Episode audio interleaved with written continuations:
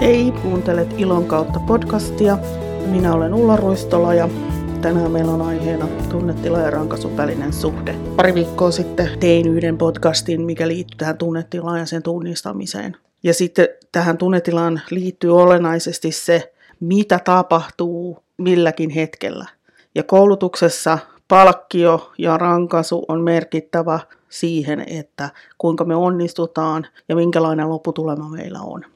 Ja kerrotaan nyt sitten tästä omasta polusta tähän koiran kouluttamiseen sen verran, että tuossa just juurikin täytin 46 vuotta ja oma kasvatus on ollut tämmöinen rankaisukeskeinen, eli meillä on käytetty siis no lähinnä oikeastaan enemmän henkistä henkistä painetta siihen, mutta kyllä mä olen myöskin joskus piiskaa saanut, tosin tosi vähän. Mutta joka tapauksessa niin se palaute, mitä yleensä kotoa sai, niin oli enemmänkin sitä negatiivista kuin sitä positiivista.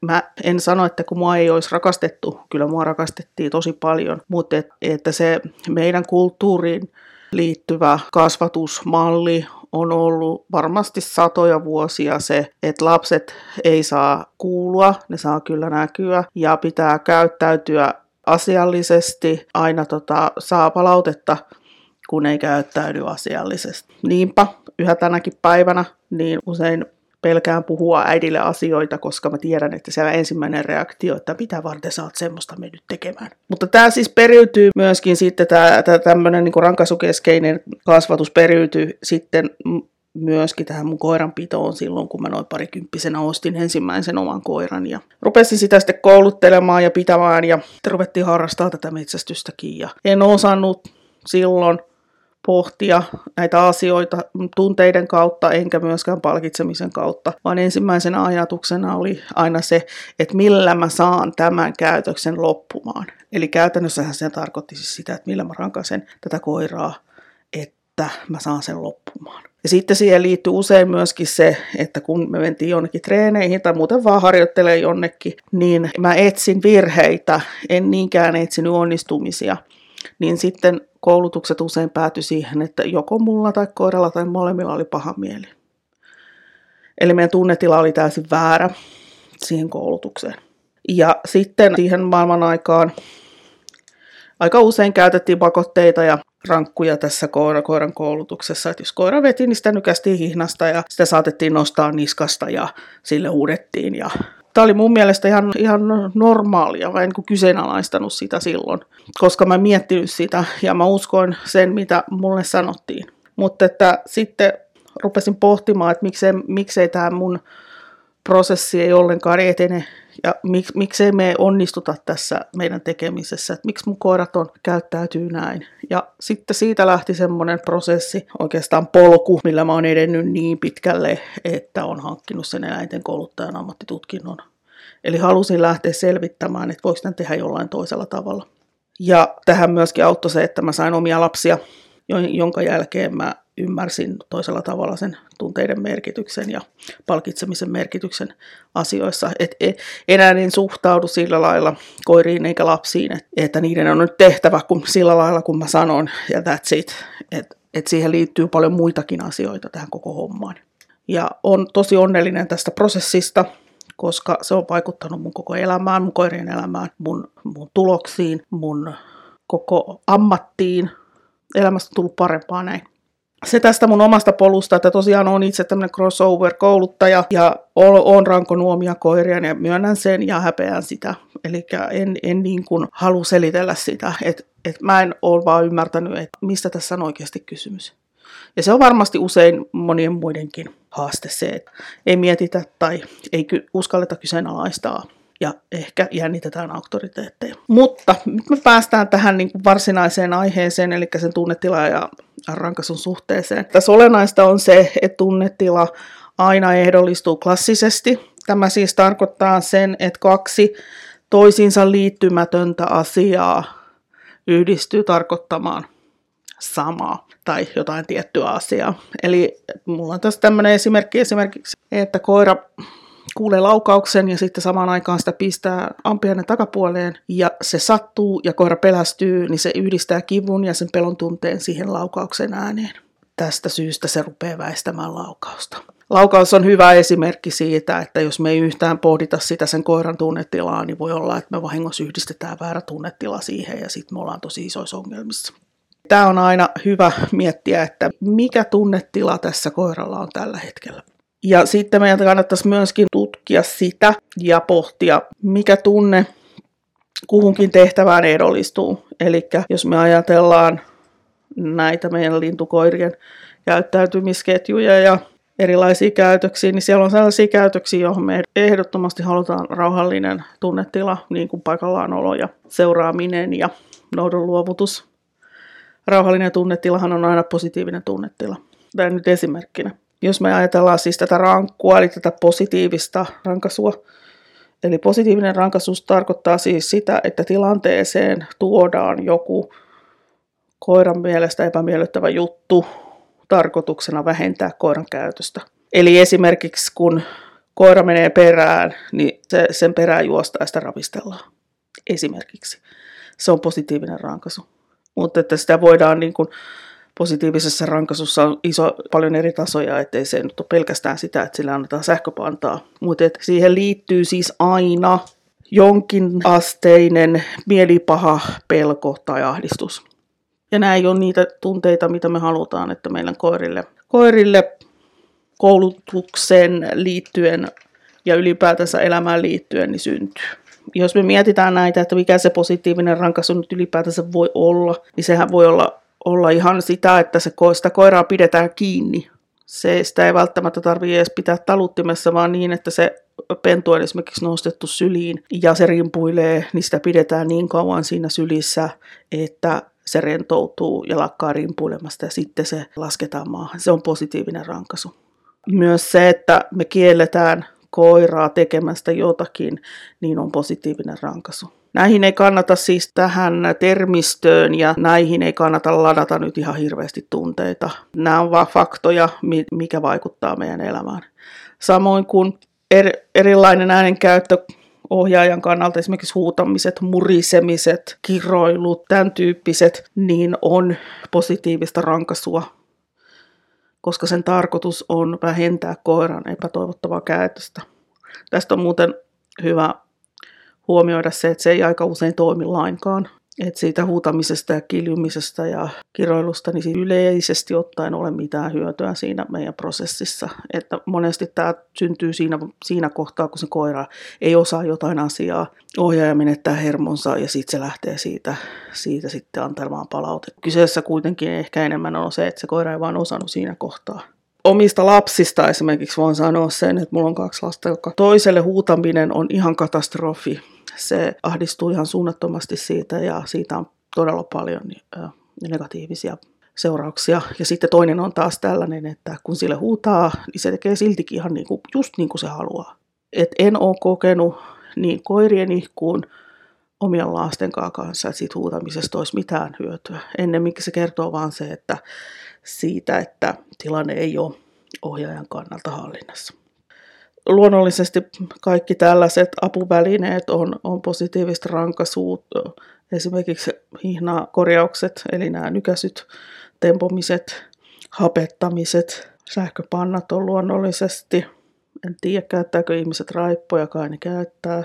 Sittenhän tietysti niin kuin tämmöiset kaikki, kun käydään koiraan käsiksi, nostetaan niskasta, revitään korvasta, talutetaan korvasta – talutetaan pannasta. Tää, siinäkin voi käydä niin, että sitä koiraa sattuu. Kolina purkit on muuten hyvä esimerkki myöskin siitä positiivisesta rankasusta.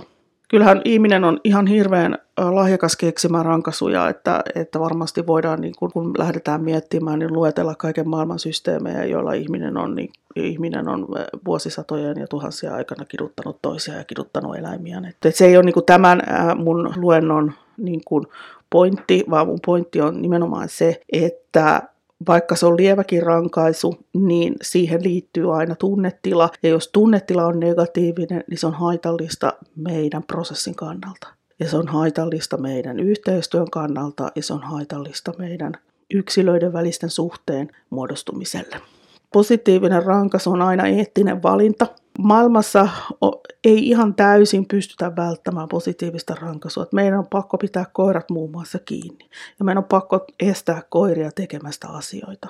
Ihan jo yleisen turvallisuuden takia. Mutta nämä pitää aina pohtia ja aina pitää ymmärtää se, että todennäköisesti meidän tekemisillä on enemmän haitallisia kuin hyödyllisiä vaikutuksia. Aina rankasusta seuraa jonkinasteinen paha mieli. Ja onko se se sitä, mitä me halutaan, että tässä meidän koulutus- ja harrastusympäristössä on? Ja mikä on se tulos, lopputulema, mikä me halutaan tässä?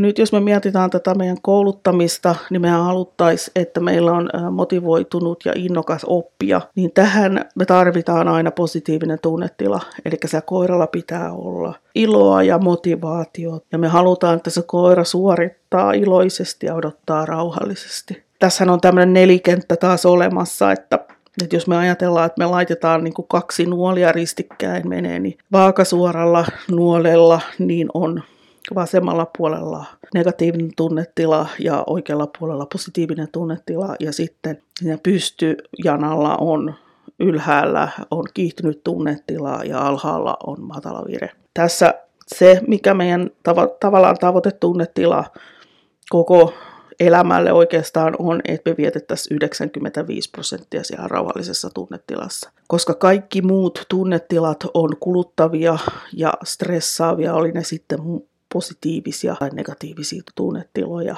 Et jatkuva iloisessa tunnetilassa oleva, niin se myöskin lisää stressiä ja sitä kautta vaikeuttaa meidän elämä.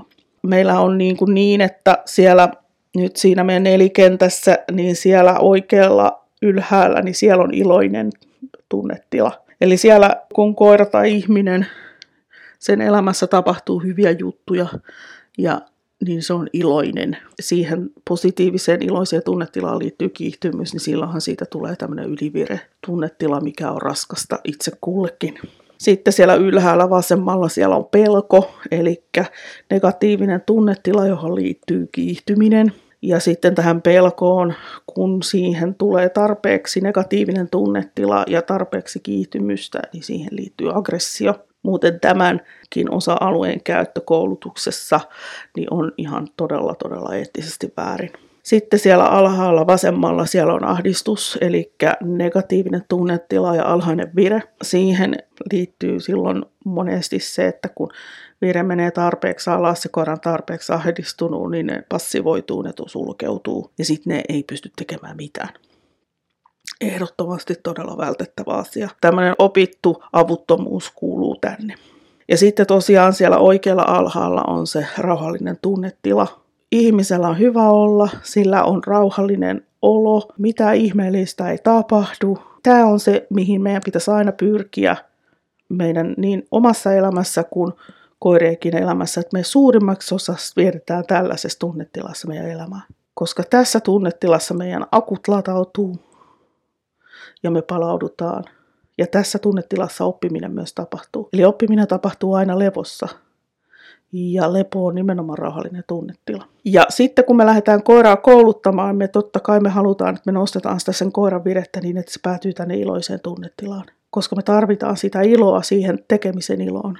Eli kun me koulutetaan ilon kautta, niin me ehdottomasti halutaan, että me pyöritään tässä tämän janan poikkijanan, siis tämän vaakatasoisen janan toisessa oikeassa päässä jommalla kummalla puolella sitä. Et jos me nyt ajatellaan vaikka näitä meidän lintukoirien käytöksiä, mitkä täällä on nyt olennaisia, niin esimerkiksi haussa, niin me tarvitaan sinne se iloinen, onnellinen tunnetila. Me tarvitaan ylösajoon, me tarvitaan korkea vire, mutta siihen ylösajoon pysähtymiseen me tarvitaan matala vire. Eli tämä on täysin, täytyy kouluttaa sille koiralle se oikea tunnetila siihen pysähtymiseen, että se vire rupeaa laskemaan, koska jos se koiran vire on jatkuvasti tapissa, niin se ei myöskään pysty olemaan paikallaan. Noutoon tarvitaan luonnollisesti ensin me tarvitaan se, että kun se koira lähtee juoksemaan sinne ja lähtee palauttamaan, me tarvitaan siihen semmoinen iloinen vauhti. Eli me tarvitaan siihen viren nousua, mutta ei ylivirettä. Ja sitten me taas haluttaisiin tähän luovutukseen rauhallinen tunnetila, koska kun tunnetila on rauhallinen, niin siitä luovutuksesta häviää roska. Pyöritään koko ajan täällä hyvässä tunnetilassa. Sitten tällainen asia, mikä mm, usein jää harrastajalta opettamasta, on oikea tunnetila odottamiseen. Eli usein koirien tunnetila odottamisessa on todella, todella niin kuin levoton ja sitten siellä annetaan usein palautetta siitä, että kun se koira karkaa, niin sitten se, se käydään nostamassa kenties niskanahoista takaisin siihen paikalleen ja sitten sille sanotaan, että hyi tai jotain näin. Se ei niin edesauta sitä rauhallista, hyvää fiilistä siinä paikallista, koska sen koiran on haluttava olla paikoillaan ja se on sen oltava sen mielestä mukavaa niin, että se voi pysyä siellä vaikka maailman loppuun asti. Eli tämä on tosi tärkeää. Näihin kaikkiin, jos me lisätään positiivinen rankaisu, niin me heikennetään. Et jos se koira lähtee vaikka hakuun, ja sitten se siellä jotain hympyttelee, karkaa vaikka hakualueelta, ja me lähdetään sitä sitten siellä karjuen sinne sen perään, niin se säikähtää siellä, ja silloin voi olla, että siihen hakuun ja siihen ohjaajaan yhdistyy väärä tunnetila, mikä aiheuttaa sit sitä, että kun se koira juoksee siellä, niin se kiihtyy. Ja kun se kiihtyy, niin mitä sitten tapahtuu, kun tullaan riistatilanteeseen, se lähtee lapasesta. Tai toinen vaihtoehto on, että se toteaa, että pitäkää tunkkinne, tää on ihan paskaa, mä häivyn täältä, moro. Olen nähnyt tosi paljon koiria, jotka häipyy akualueelta, kun sieltä tulee ensimmäinen murahdus ohjaajalta että ne ei kestä sitä, sitä negatiivista palautetta siellä. Tämä on otettava huomioon siellä. Perään menosta rankastaan positiivisesti, niin tässä voi käydä niin, että meillä on kohta koira, joka ei nosta lintuja, ei kenties lähde avanssiin ollenkaan, tai se on niin tahme, ettei siitä tule mitään. Sitten se ei kenties seiso, ja sitten se ehkä kenties se hakee ihan ihan miten sattuu ja se blinkkaa niitä lintuja. Nämä samat asiat koskee tietysti spanielia tai muuta ylösajavaa koiraa ilman tuota seisontaa. Jos koiran tunnetila siihen pysähtymiseen ja siihen perämeno hommeliin, niin alkaa olla negatiivisia, niin me saadaan, ja ne siirtyy sinne meidän edeltävään ketjuun. Ja se on niin kuin tässä se, mikä on, on erityisen ikävää niin kuin se meidän harrastuksen suhteen myöskin. Sama juttu mutta noudossa, eli jos se koira tulee tuolta ja sitten se tuo sen riista ja se tiputtaa tuohon jalkoihin ja ohjaaja ottaa sen ja survoo sen takaisin sinne suuhun. Pakkonouto on siis positiivinen rankasu ja eettisesti arveluttava. Niin tässä kohtaa siis kun se survotaan se lintu sinne suuhun, voi hyvinkin käydä niin, että se koira rupeaa väistämään koko noutotilannetta ja sitten se rupeaa se, tai siis luovutustilannetta ja se pahenee se meidän nouto-ongelma. Ja sitten se nouto-ongelma lähtee valumaan sinne meidän metsästyskäyttäytymisketjua alaspäin ja kohta meillä on koira, joka haemmin. Eli tämä oikeasti on tosi tärkeä asia myöskin tässä meidän lintukoirahommelissa, että oikeat asiat liittyy oikeisiin juttuihin. Oikea tunnetila missäkin asiassa. Positiivinen tunnetila, rauhallinen tai iloinen joka ikiseen asiaan, mitä me tehdään koiran kanssa. Oli se sitten sitä, että me ollaan kotona vaikka maataan sohvalla ja rapsutellaan toisiamme, tai sitten treenataan jotain, jotain pysähtymistä tai noudonohjauksia tai näin, niin pitää aina, aina pohtia se, että minkälaiseksi mä haluan tämän lopputuleman ja minkälainen tunnetila siihen pitää liittyä. Tämä liittyy niin kuin myöskin, myöskin kaikkeen niin kuin eläinlääkäristä käyntiin ja kynsien leikkaamiseen, trimmaamiseen, luoksetuloon, kontaktiin, ihan kaikkeen, mitä me meidän koirien kanssa tehdään, niin meidän pitäisi tuntea ja ymmärtää ja välittää siitä, että mikä se on sen koiran tunnetila siinä.